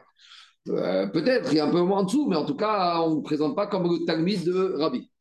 Et alors, dit la Gemara, alors, Ben Elasha et Mizbag, il n'a pas pu supporter que son beau-père soit un peu tourné en dérision. Kam Venafak, Haou Veintete. Lui et sa femme, donc la fille de Rabbi, ont quitté la salle, Mitema, ils sont partis de là-bas. Dit la Gemara, Mai Ben Elasha. C'est qui ce Ben Elasha ? Ce genre de rabbi, c'était qui ? Il s'appelait Eracha et il n'a pas hésité à dispenser une bonne partie de sa fortune, uniquement pourquoi ? Pour prendre des cours de coiffure. Donc il a payé une fortune, mais pas pour n'importe quelle coiffure, pour savoir quelle est la coiffure du Kohen Gadol. Le Kohen Gadol, il se coupait les cheveux très régulièrement, pas un peu obligatoirement 30 jours, il avait une coupe très particulière, c'est une espèce de coupe au bol, avec une manière de couper les cheveux où la racine arrivait jusqu'à l'excroissance et les cheveux étaient égalisés. C'était très dur à faire. Et lui, disent Virginie, il était Cohen, et on était après la destruction du Beit Hamikdash, mais il se préparait à la reconstruction du Beit Hamikdash. Il n'a pas hésité à dépenser une bonne partie de sa fortune juste pour apprendre la coupe du Kohen Gadol. Et Tana, dans la partie, on a dit qu'en Wurinit, c'est une coupe de cheveux comme Wurinit. Maï Wurinit, Amarabiouda Tisparta Yeridita. C'est une coupe de cheveux particulière. Eridame Amaraba, Rocho Selze, Betsadi Karo Selze, la mèche. Elle se termine ou commence à la racine d'une autre mèche. C'est ça la coupe du Kohen Gadol. Je ne vous cache pas que c'est des histoires ici très, très, très particulières. Hein. Pour expliquer bien ce mara, je n'ai pas trouvé plus satisfaisant que ce que je vous ai dit, mais je suis conscient que ça reste quand même très, très énigmatique. Toute cette Gemara avec le gendre, avec Rabbi, avec Bar Kappara. Bon, il y a des textes de la Gemara qui sont plus difficiles à comprendre que d'autres. Même si. Que je suis désolé de ne pas comprendre, je suis aussi au début de mon étude, mais la différence des paragraphes sont incroyables. Il y a... On passe qu'au cas-là, non ? C'est sûr. Alors, on continue Rabotai. Dit Agmara. Alors, juste, je vais avancer rapidement maintenant. Dans Agmara, on avait dit aussi qu'une personne qui a fait le neder de ne pas manger des plats cuisinés, il aura le droit de manger les œufs tourmitines et il pourra manger une dalat. Dalat, c'est de la courge à remoutsa. Alors, dans un premier temps, on ne sait pas ce que veut dire la courge remoutsa. Est-ce que c'est un qualificatif pour la cuisson, ou c'est un nom d'origine contrôlée avec un endroit du terroir. Alors, bon, alors on y va. C'est une courge qui vient d'un endroit qui s'appelle Karkouzi. Ravashi Amar Delahat Atuna Beremetz. Ravashi dit non, comme il a dit Charles, c'est une courge qui est braisée. Vous savez, quand ils font les sushis braisés au chalumeau, et bien pareil. C'est pas braisé, ça c'est. Bon, en tout cas, cendré. Alors, Ravashi dit que c'est une courge qui est cendrée. Donc Ravashi est plus dans une logique de préparation culinaire, alors que Rav Shmuel était dans une logique de lieu géographique. Alors, Etivé, Rabbi Nechemi Omer, Dalat, Aramit, Hidrat, Amitrit. Il lui dit, ce qu'on appelle la courge araméenne, c'est la courge égyptienne. Par contre, Kiraïm, Imaïvanit, on sait que dans la Torah, on n'a pas le droit d'ensemencer des graines différentes. Alors, Kiraïm, Imaremutsa, si maintenant tu as mélangé une graine de courge égyptienne avec une graine de courge grecque, tu as transgressé l'interdiction de Kiraïm. Et de la même manière, Kiraïm Imaremutsa, si tu as transgressé, tu as ensemencé une graine de courge égyptienne avec une graine de courge remoussa, tu as fait l'interdiction de Kiraïm. Donc on voit de là que quoi ? Que la courge de remoussa, ce n'est pas une courge braisée ou cendrée, c'est d'un endroit géographique. Et donc, Tioufta, c'est une question contre Rav Yashi. Allez, je termine rapidement la page. Jusqu'à la page derrière, ça va très vite. Encore 10 minutes et on termine. On a dit, ça, cette Mishnah, on l'a déjà vu en première partie. Donc, il dit de faire chez ici, on ne comprend pas pourquoi on l'a rajouté ici, puisqu'on reprend exactement ce qu'on a dit. Celui qui a fait le vœu de ne pas manger quelque chose qui est cuisiné, il n'aura pas le droit de manger que ce qui est cuisson longue durée. On comprend maintenant. C'est pour avaler le. C'est parce que si c'était dur en lui, il ne pouvait pas passer le. Il n'a rien nommé. Alors il faut que ça cuise très très longtemps. Amar Kuna Mayored Igdera Shaditoem. Mais si par contre il a dit je m'interdis tout ce qui rentre dans la marmite, Assour Bechorana, c'est Igdera, il ne peut rien manger. Même si c'est de la cuisson qui dure 10 minutes, là c'est tout ce qui est dans la marmite. Donc la première expression, c'est toute chose qui est cuite dans la marmite longue durée. Donc ils peuvent manger ce qui est court, durée, et le restant. Tania, on a une braïta. Explication. À l'époque, Olivier, peut-être tu vas nous en dire plus, il y avait une manière de préparer la nourriture qui devait passer par deux étapes. Il y avait la cuire et après il y avait la finir à la poêle. Oui, c'est qu'en fin de compte, lorsque tu caramélises la viande, la protéine, tu crées une structure qui empêche le jus de sortir. Et donc, c'est pour ça que quelque part, on cuit et après, si on cuit trop, quelque part, on vient casser les cellules à l'intérieur. Donc et après, ce qu'on fait, c'est qu'on descend en température pour pas qu'on explose les cellules. Et tu passes à la poêle ? Non, justement, ce que l'on fait, c'est que l'important, c'est que croûter, ça prend une température qui est très forte. Et ça dépend des animaux selon leur texture. Et en fin de compte, en croûtant, et après en baissant la température sur une vapeur ou sur une cuisson plus basse, on arrive à réchauffer, non pas... J'ai compris. Alors ici, on te dit, à l'époque, il y avait passage dans la marmite, puis passage dans la poêle. Or, celui qui a fait le néder de ne s'interdire les plats de la marmite, alors il n'aura pas le droit de manger les plats de la poêle. Pourquoi ? Parce que dans la marmite, on doit aussi passer par la poêle. Donc, en gros, si tu dis la deuxième partie du processus, ça veut dire qu'il y a eu aussi au premier parti. Inversement, chez Kvar Yaradrik Derak, avant de finir dans la marmite, il doit passer dans la poêle. Donc, forcément, les deux sont interdits. Par contre, si tu interdis de manger ce qui est dans la poêle, là, tu pourras manger ce qu'il y a dans la marmite, parce qu'il y a des choses qui passent dans la poêle sans passer par la marmite. Minana, c'est Bigdera, Moutana, c'est ce qui est fait dans la marmite. Tu auras le droit de faire ce qui est fait dans la poêle, parce qu'on parle de terminer le travail. Minana, c'est Bigfas. Par contre, si tu as de terminer, de manger ce qui est terminé dans la poêle, là, tu pourras manger ce qui est terminé dans le dérabon. Ici, on met le point sur par quoi tu termines. Donc, par quoi tu termines, peu importe ce qui s'est passé avant. Anoder, Mina, Yore de la Tano. Celui qui a fait le vœu de ne pas manger tout ce qui rentre dans le four, En Assour Era Befat. Tu n'auras l'interdit de manger que le pain. Par contre, Veimamar Kolma Setano Arai. Mais si tu t'es dit tout ce qui rentre dans le four, je ne mange pas. Assour Bechon Asim Batanon, même les gratins dauphinois, même les tartes, même les viennoiseries, tu n'auras pas le droit. Parce que ça dépend si tu as dit ce qui est fait dans le four. Ce qui est fait dans le four, c'est toujours le pain. Par contre, ce qui rentre dans le four, il y a tout ce qui est dans le four. Allez, juste on avance encore un tout petit peu. Mina Kavush, En Assour Era Mina Kavush, Shelire. Si un monsieur il a dit, je m'interdis que le kavouche avec le hé. Le hé, ça veut dire que c'est ce qui est mis en conserve. En général, ce qu'on met en conserve, c'est les légumes. Donc quand il dit, je m'interdis les conserves avec le hé, c'est que les légumes. Kavouche anitoem asso berojim. Si par contre tu dis, je m'interdis tout ingrédient qui a recours à la conserve. Alors là, même si tu as mis dans des conserves, même du saumon, même si tu as fait mariner des choses comme ça, ça, c'est interdit. Toujours pareil. Min ha-shagouk et noa sourera min ha-shagouk. Si tu as laissé, tu dis, j'interdis que ce qui est trempé. le hé te définit ce qui a l'habitude d'être trempé. Shel bassar, shel asur, shel bassar. Donc là, c'est que la viande qui a, on a ce système-là. Shagouk, shanito et masour. Si par contre, tu as dit tout ce qui est trempé, asur, bechor, ashoukim, tu as l'interdiction de manger tout ce qui est trempé. Amaria, vachaberene, ravia, et ravashi, amar, des kavishmai. Au lieu d'utiliser le pronom, la lettre hé, qui te définit une chose, si tu as dit dé, la lettre d'alêtre, ce qui va être. Est-ce que le d'alêtre, c'est comme le hé ou c'est général? Des sharik maï, des tsari maï, des mariach maï, echin mashma tibae, on reste bétekou. Suite de la Mishnah, c'est la même. Min hatsari. Si tu t'indis, du diriger, je m'interdis la grillade. Est-ce que la grillade, c'est que la viande? Ou ça peut être aussi. Oui, mais on dirait quand tu dis la grillade, tout le monde entend quoi? La viande. Tu vas dire à des juifs, on va prendre les grillades, c'est la viande. C'est là où tu expliques que ça dépend. Justement, on y va. Minat sari, enasurera, minat sari chez Bassar. Ce qui est interdit, c'est la grillade de la viande d'Iver Rabbi Yehuda. Sari shanitoem. Si tu dis, je m'interdis ce qui est grillé. Alors là, Asur Bechor Atzouim, il est interdit de manger tout ce qui est grillé. Si tu t'interdis Minamariach, tu t'interdis toute chose qui est très salée, En Asur Era Minamariach Sheldag, en fait, tu t'interdis uniquement les poissons type la morue qui est très salée.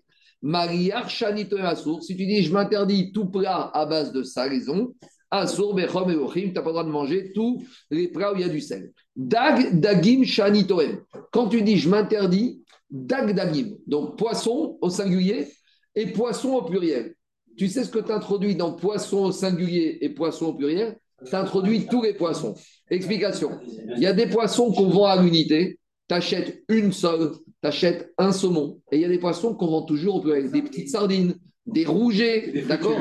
Alors, il y a les poissons dag, c'est ce qui est vendu à l'unité. Dagim, c'est ce qui est vendu toujours en nombre.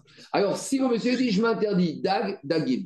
Alors là, c'est la totale. Assourben, il n'a pas le droit de manger. Gdorim, les grands. Tanim, les petits. Megouchim, les salés. Férim, ceux qui sont accessoires. Ben Chaim, qu'ils soient vivants ou encore pas bien séchés. Ben Vushem, qu'ils soient crus, qu'ils soient cuits. Umoutar, betari, troufa ou batsir. Par contre, tu pourras manger des carpaccio ou des morceaux de poisson. Parce que quand tu dis poisson, c'est poisson en entier. Mais tarit, ici, c'est quoi? C'est un filet, c'est du carpaccio, c'est des copeaux de poisson, des petits morceaux de poisson. Et bétir, tu pourras aussi manger la saumure, parce que quand tu t'interdis le poisson, tu n'es pas interdit la saumure. Anoderminat sancha, si tu t'interdis de sarna, sarna, c'est des morceaux de poisson. Donc là, tu t'interdis tout. Assour, bétari, troufa, tu n'auras pas le droit de manger même des morceaux de poisson. Ou moutar, bétir, bémourias, mais par contre, tu resteras permis avec ce qu'on appelle la saumure et les entrailles de poisson.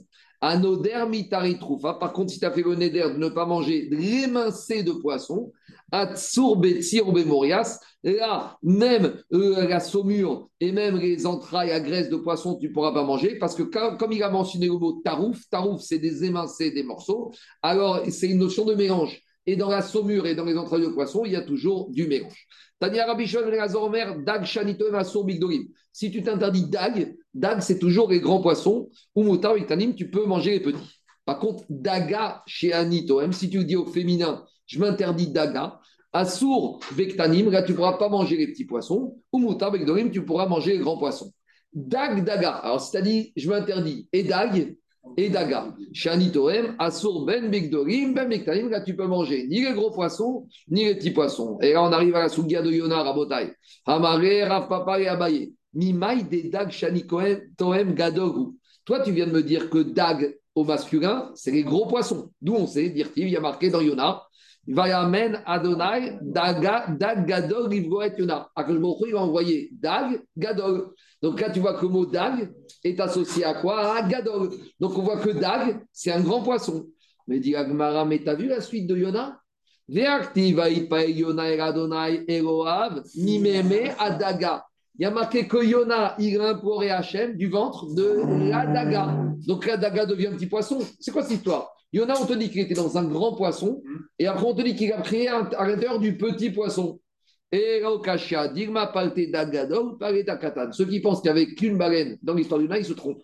En fait, Yona, il a fait beaucoup de poissons. Il a visité beaucoup de poissons. D'abord, il a été avalé par le grand poisson. Après, la baleine, le cachalot l'a rejeté. Et après, il s'est fait manger par des petits poissons.